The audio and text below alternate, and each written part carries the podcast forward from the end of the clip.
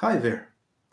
Welcome to Everything Accordion, a podcast about the musical box known around the world as the accordion. My name is Ghenadie Rotari, and I will be your host on the show. On this podcast, you will hear a bit about the instrument's history, the different types of instruments of its very extended family, stories from and about accordionists, stories about contemporary music and historical works of its repertoire, discussions with colleagues from all over the world, interviews with prominent musicians, and much more. Today's episode will be in two parts. I had a really great talk with my guest. The entire material is almost one hour long, so I wouldn't want to overwhelm you, dear listeners. In this first part, we will be talking a bit about the upbringing of my guest, about his musical studies, and about some of the projects that he's working on. On today's episode, I have a very special guest, a friend of mine, Martynas Levickis, an accordionist, an amazing musician from Lithuania, who I actually know since 2008, I think. Uh, he is, as I said, an amazing musician, but he's also a founder of many interesting projects, such as a chamber ensemble, a chamber orchestra, also a summer academy.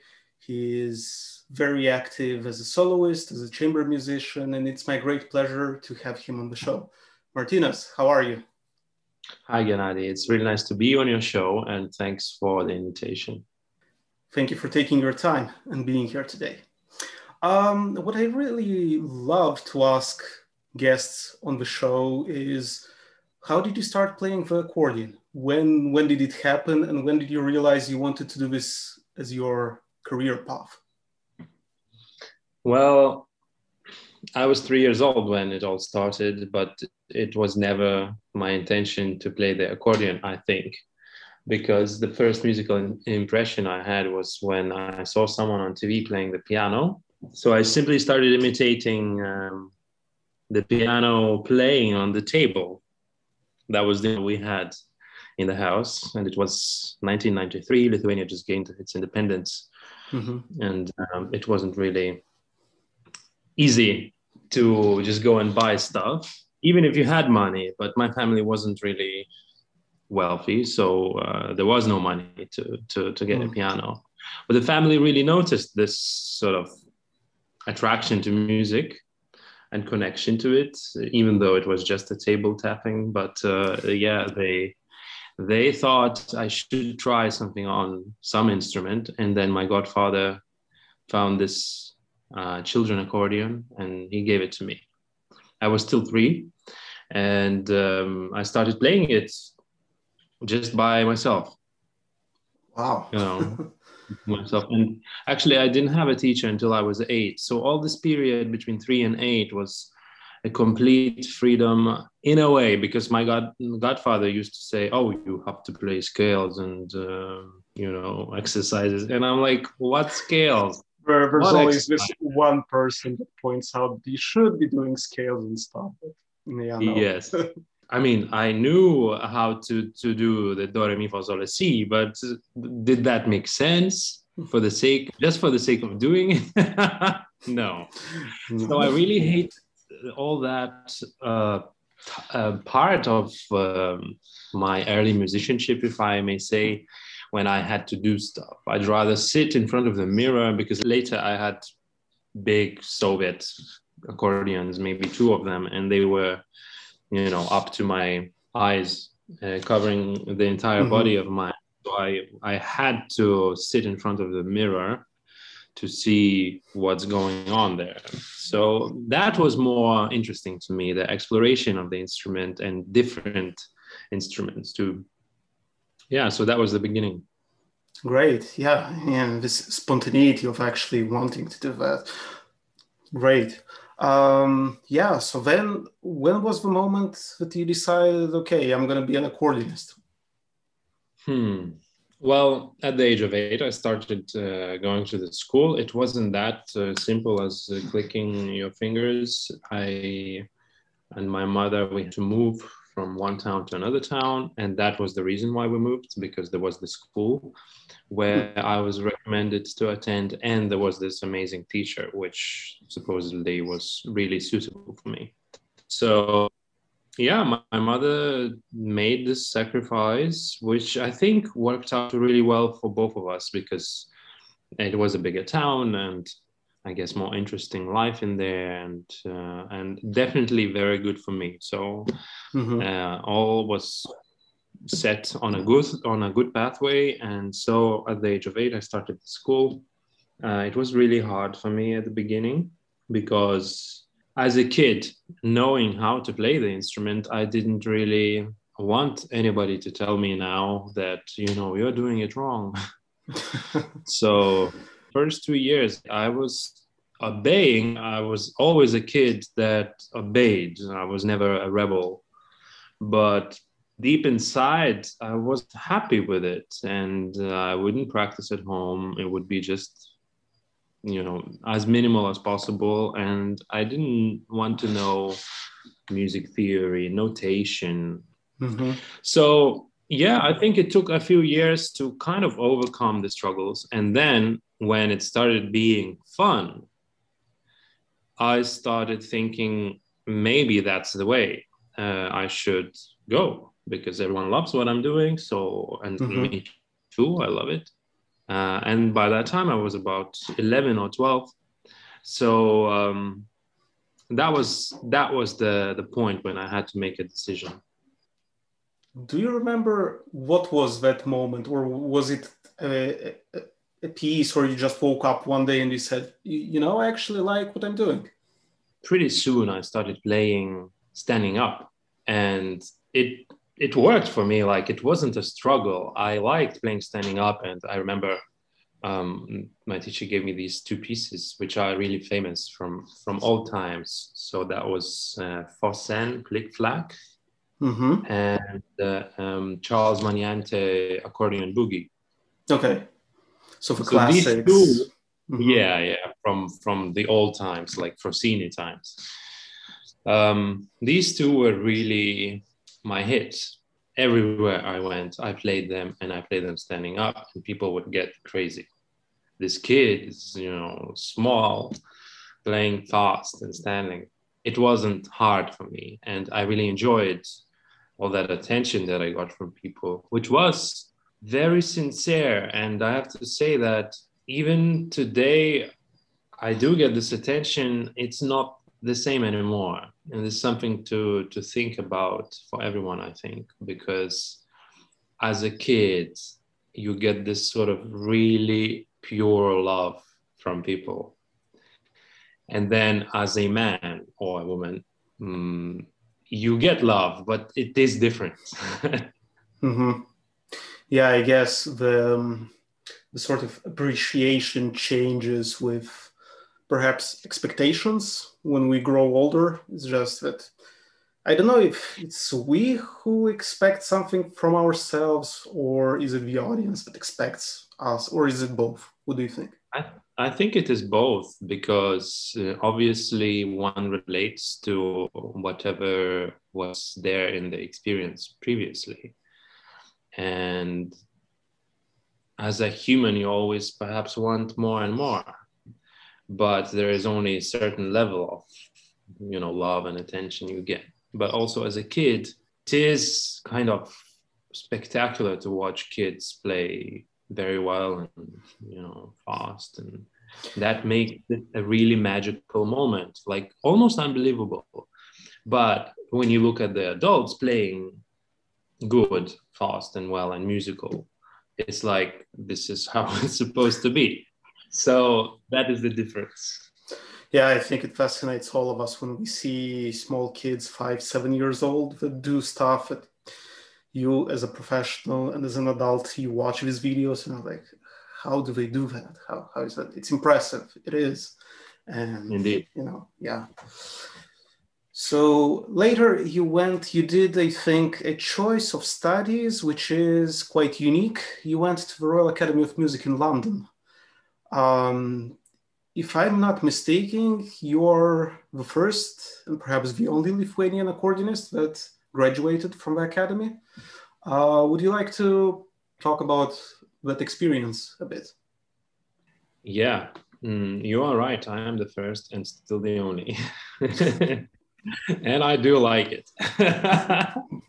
it's like you have the privilege. yes, uh, at least there.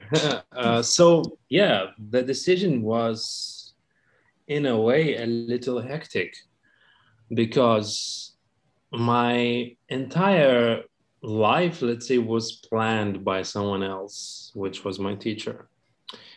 She is a great teacher, but sometimes I believe she might not realize that she doesn't have good boundaries to leave the person to make their own decision. So I had decisions on my, you know, personal life, and I had, um, well, they are not decisions, but they they were imposed opinions, let's say, uh, quite hardly imposed. And uh, at some point in my life, I had a band you know this is boy's dream to have a band and sing and play and i, I had the accordion in the band it wasn't just like some hmm.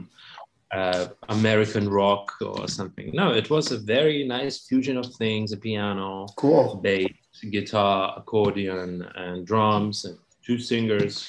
And so we started doing stuff and all of a sudden it was not good. I could not do it because she wouldn't approve of it.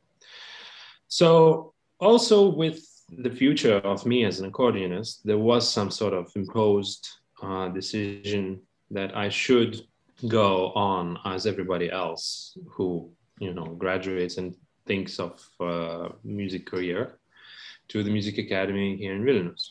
And I was quite happy with that idea. I, I was totally fine with it. But then every now and then I would have people say, "Oh, you must go study abroad because um, firstly, the academy here isn't that good. Um, this is again back in 2006, 7, and 8. Mm-hmm. And 8, this is the year when I graduated and uh, continued my studies elsewhere. So today perhaps is different, but back then it wasn't as good. And um, um, so people were encouraging me to try somewhere else and I, I was looking and of course i didn't have anyone to relate to because there wasn't nobody doing that and uh, especially uh, i'm thankful to my english teacher who used to be my um, class group curator in the other school previously before i entered the conservatory to graduate. Um, she said let's look online. Let's let's look together. And so we were going through google and we found this royal academy of music and that immediately clicked somehow in my head. And uh, yeah I, I i saw that i'm late for for the application deadline. Uh, anyway we still wrote an email and it was fine to to submit the application and so the process started.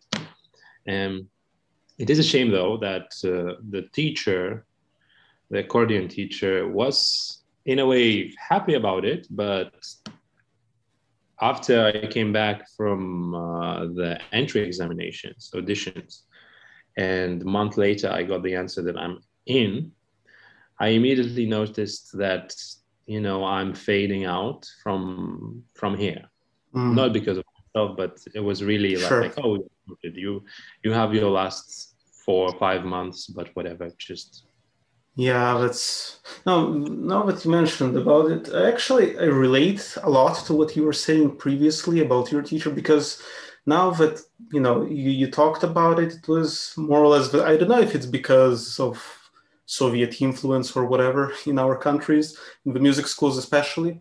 But my teacher was also a bit authoritarian on what I should be doing with my life. So no dating until a certain age you shouldn't be playing there you should be playing this you should contact this person that person do this audition and so on so yeah but somehow until i went to finland and heard galliano play for two hours piazzolla forever i actually never considered being an accordionist so only when i saw the instrument as um, something else rather than a folks instrument that kind of accompanies the ensembles in our country. when I started seeing that it, it, was capable of doing much more, I actually fell in love with the instrument. But it was uh, what 14 years old, maybe 15 at that point. So yeah, that's the moment something clicked in my head. Um, but yeah, I can also relate to the fact that you, you, see when you start going away from your country everything is just you know everything is going on its course and you're kind of going in another direction and then you cannot even if you come back it's not as easy to fit back in in your case i think lithuania is actually quite supportive of arts and at least in my imagination that's uh, the way i see it it's quite supportive of culture and um, supports the musicians allows festivals and so on not only of folks music but also of classical music while in Moldova, there are only maybe two or three festivals, and the accordionists are all fighting for those two places a year. And I'm pretty happy where I am in Central Europe, where I can just, you know, do my activities, travel without restrictions. Well, before I used to travel without restrictions. Um, now we're all in the same boat. So you graduated from, actually, do you remember when we we started chatting on Facebook, I think it was in 2008, around October, yes. November, something like that. And then we met in 2013 for the first time. I came actually to to London. Yeah. Once I came and you weren't there because you were on some concert or meeting, I think, with the president of Lithuania. At least Owen Murray told me something like that. Um, so you were being a diplomat at that time. And the next year, I came for the entrance audition. We actually met for for it. It was a very nice meeting. Finally, seeing you after like what five years, three years. So you finished your studies, your bachelor's degree in London, and then you didn't continue your master's degree. You went to Spain. Is that correct? I think you went to Musikene to study with Iñaki correct. It doesn't lie in one uh, timeline. Well, it is one timeline, but it took me a few years to, to do all that. When I finished, I entered the master's degree in academy, but I never started because I didn't have money. And for the listeners who don't know that and London is an expensive city and studying at the Royal Academy is even more expensive. So it is very expensive. It is worth it. But thing is, after four years, you know, I had my founding. I could support myself somehow, but it used to be mostly teaching jobs.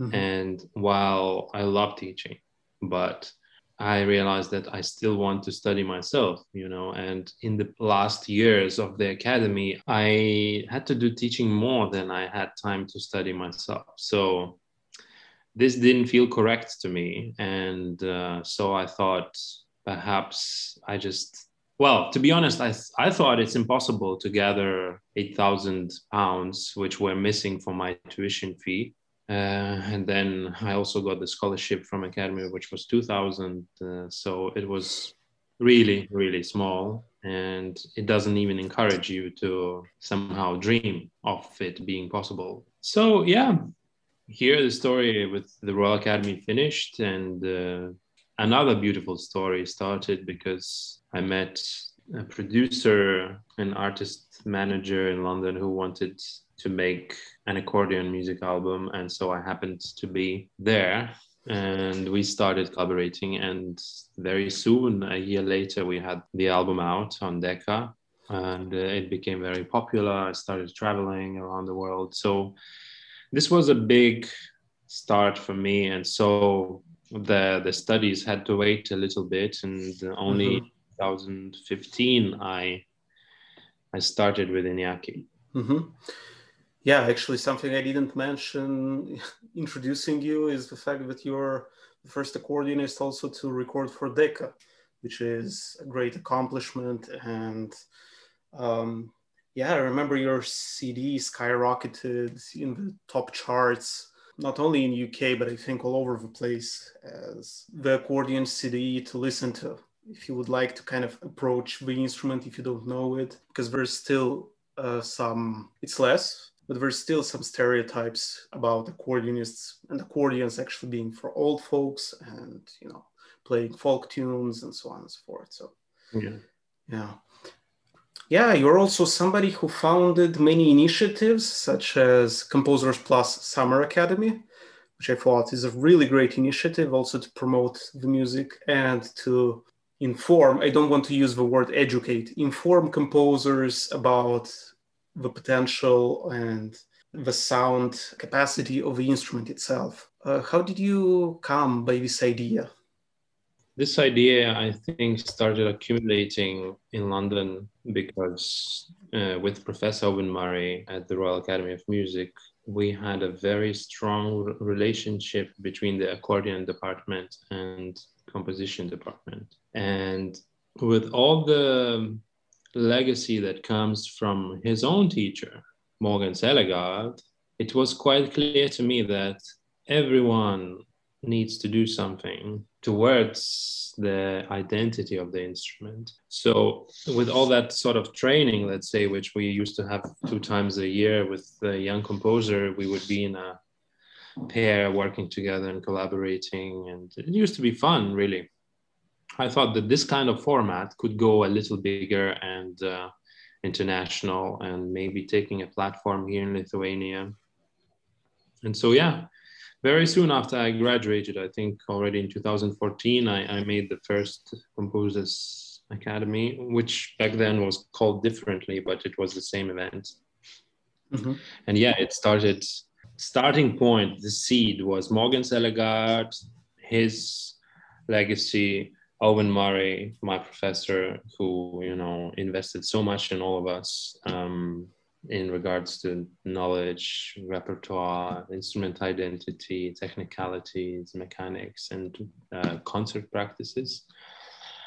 Um, I thought, yeah, let's let's go and do something like that. So yeah, the first one was four days, four composers, four accordionists, very low key. uh, but then it, it grew quite rapidly into a real international event. And the last one we did in 2019. And I just must be honest here. Uh, last year it didn't happen, not because of the pandemic. Actually, it was my plan to, deposit uh, a little bit because it's interesting. You, uh, Ghenadie, you say inform. Um, and I really like this word because uh, even though it is the academy, it was never uh, constructed to be uh, like a school or a teaching uh, platform. Yes, we have tutors, and yes, we aim to inform, or as I like to say, introduce people with the instrument. And uh, the last few events we had, they were taking 10 days. So it's a long time uh, long enough to really fall in love with uh, the accordion. And while I was really happy with uh, the outcomes, something uh, still bothers me about this event that, you know, I, as a visionary, I initiated it in order to have some outcome and result. And to me, that result materializes in pieces for mm-hmm. accordion. And chamber settings because we uh, we always do accordion solo and accordion with something. Usually it's like a string quartet, but we had also tuba, clarinet, uh, flute. Mm-hmm. Um, so I think every year I would leave the academy, I would close it thinking another year of great experiences, great explorations, people falling in love uh, with the instrument and with each other. They keep the contact, they keep uh, the collaboration going on later on, which makes me really happy. That is uh, really one of the main objectives of the academy. But in my understanding, the outcome wasn't there.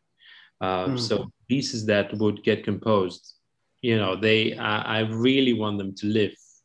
Sure and mm-hmm. unfortunately most of them are being printed by my company and then we send them out but somehow the living process of the piece ends up by that point.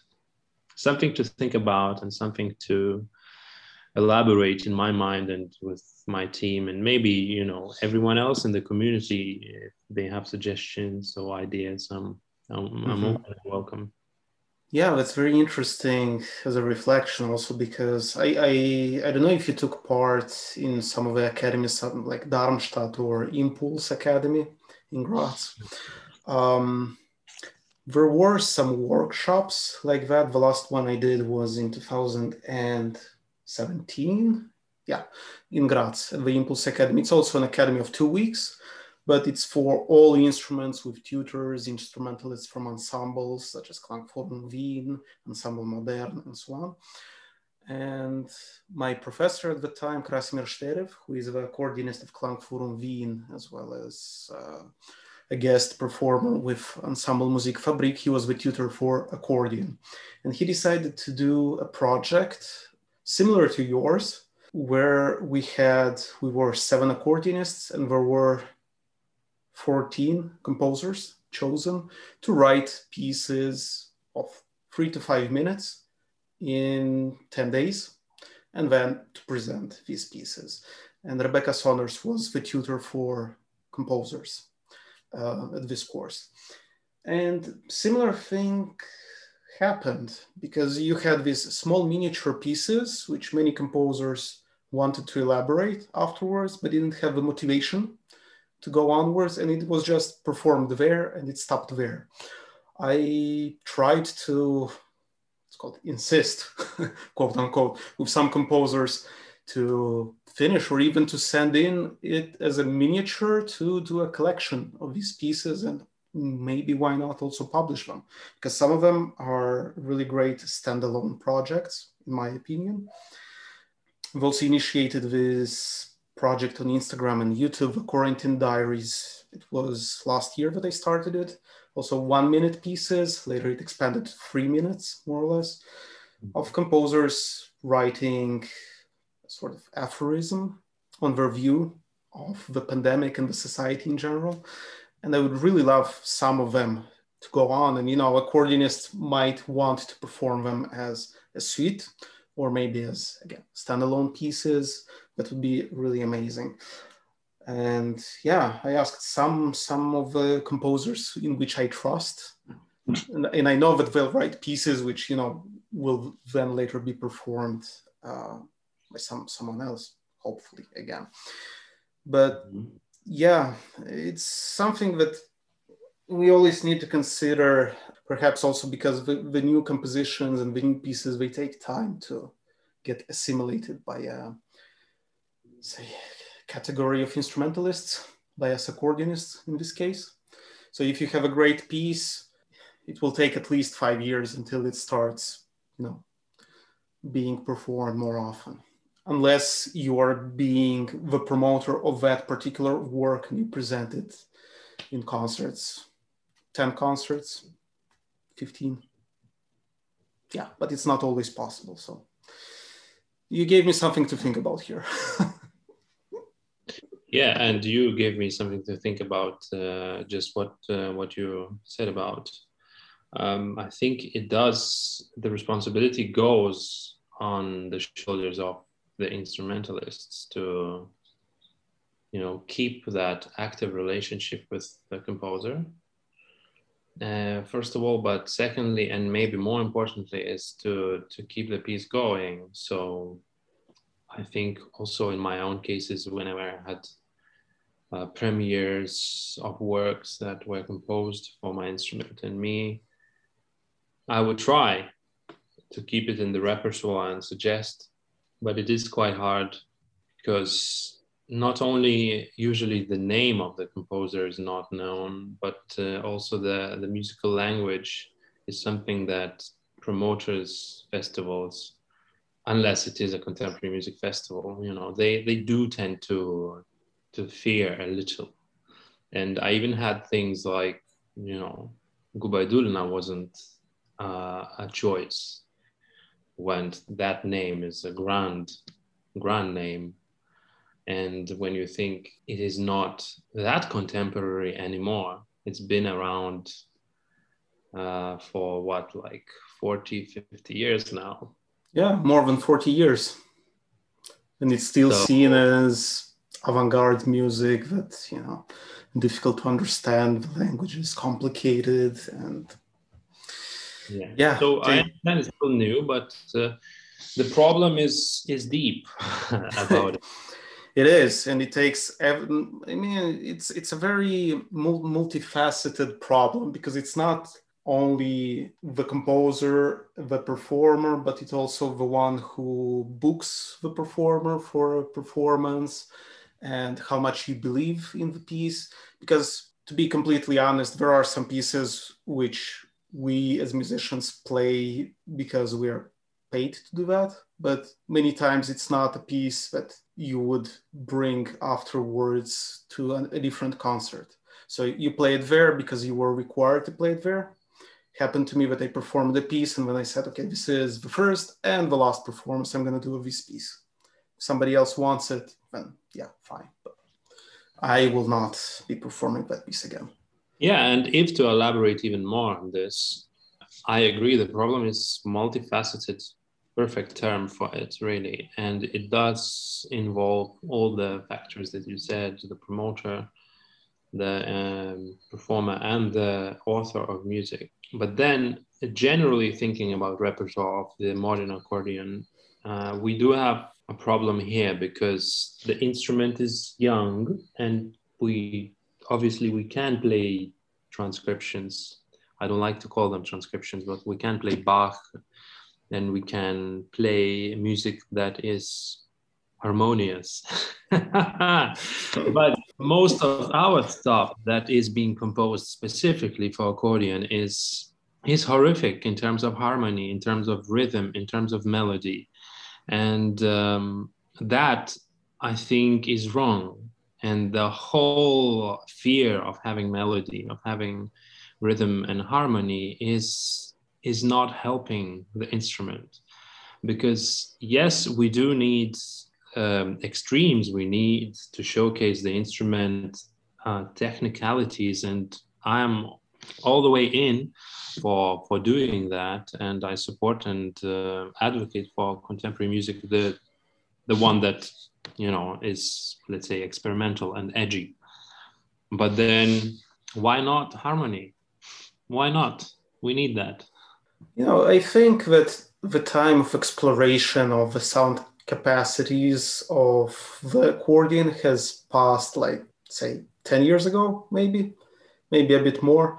In my opinion, everything that had to be explored with the technicalities and the possibilities of the instrument actually being used in a certain way was already there. But now if you want to experiment with something, like for example, some of our colleagues are doing with quarter tone accordions, or sometimes maybe prepared accordions, or other than that, I think trying to compose again with clusters, with bellows shake, with ricochet, with mm, pitch bendings, and so on. It has been done so many times before. It just, you know, when, when I do uh, presentations of the instruments to composers, I did also some online, I usually like to point out that the accordion can actually sound normally and play normal notes too. It's not only the bellows shakes, the click noises, and and so on. So I think for me yeah. it's easier to kind of hide behind that because because it's kind of cool to to write with say extended techniques. But then at the core of a piece, I don't mind using these extended techniques, but they have we need a why. Why is it there? Is it there just because you think it's cool to have it and that's that makes the piece contemporary or avant-garde? Or is it functional to the entire idea of the work? I think yeah. that's that's that's the question to ask yourself. And if I mean, because you or me or whoever we can compose a, a, contemporary music piece let's go like that with clusters and it will sound really great because we know our instrument. But it's not i wouldn't have a solid idea behind that. So to say i started from here i wanted to do this and here's the result. Yeah. Um, and that's exactly what uh, I used to tell to everyone at the Composers Plus Summer Academy that please think about material rather than effects and the extended techniques because these are really exciting for you especially because you hear it for the first time and you think oh wow i'm going to be using this all over. But it has to have the reason of of course i agree with you and it has to be within the material first of all and as you just pointed out we do have so much repertoire that has all of that used already. So yeah, I'm pretty sure that sometimes you just receive, you as well as many others, receive a piece and you can play it straight away, simply because the techniques are very, you know how it works and how you can sight read the work. Yeah, so it happens. Unfortunate composers, if you're listening, please, please, please, the accordion can also sound normally, can play melodies and you can stick in some extended technique as well. After the grilling of today's composers, we will stop here with this first part of the episode. Don't forget to join in next week to listen to the second part of this episode, in which we will talk about other projects that Martynas is working on. Thank you for listening to Everything Accordion. Tune in in two weeks' time for another episode of the podcast. Future episodes will feature information about the different types of accordions, how they work, curiosities, as well as many prominent colleagues who will talk about their experiences, their projects, and their view on the accordion in the past, today, and in the future. If you like this episode, feel free to share it with your friends, colleagues, and on social media. If you would like to support the show, you can become a supporter on Patreon. Just click on the link in the description of the episode and it will direct you to my Patreon channel where you can become a cool, awesome, or VIP level patron, or you can donate whichever amount you would like in exchange for exclusive content, polls, behind the scenes moments, music, concerts, and much more. Thank you again for listening.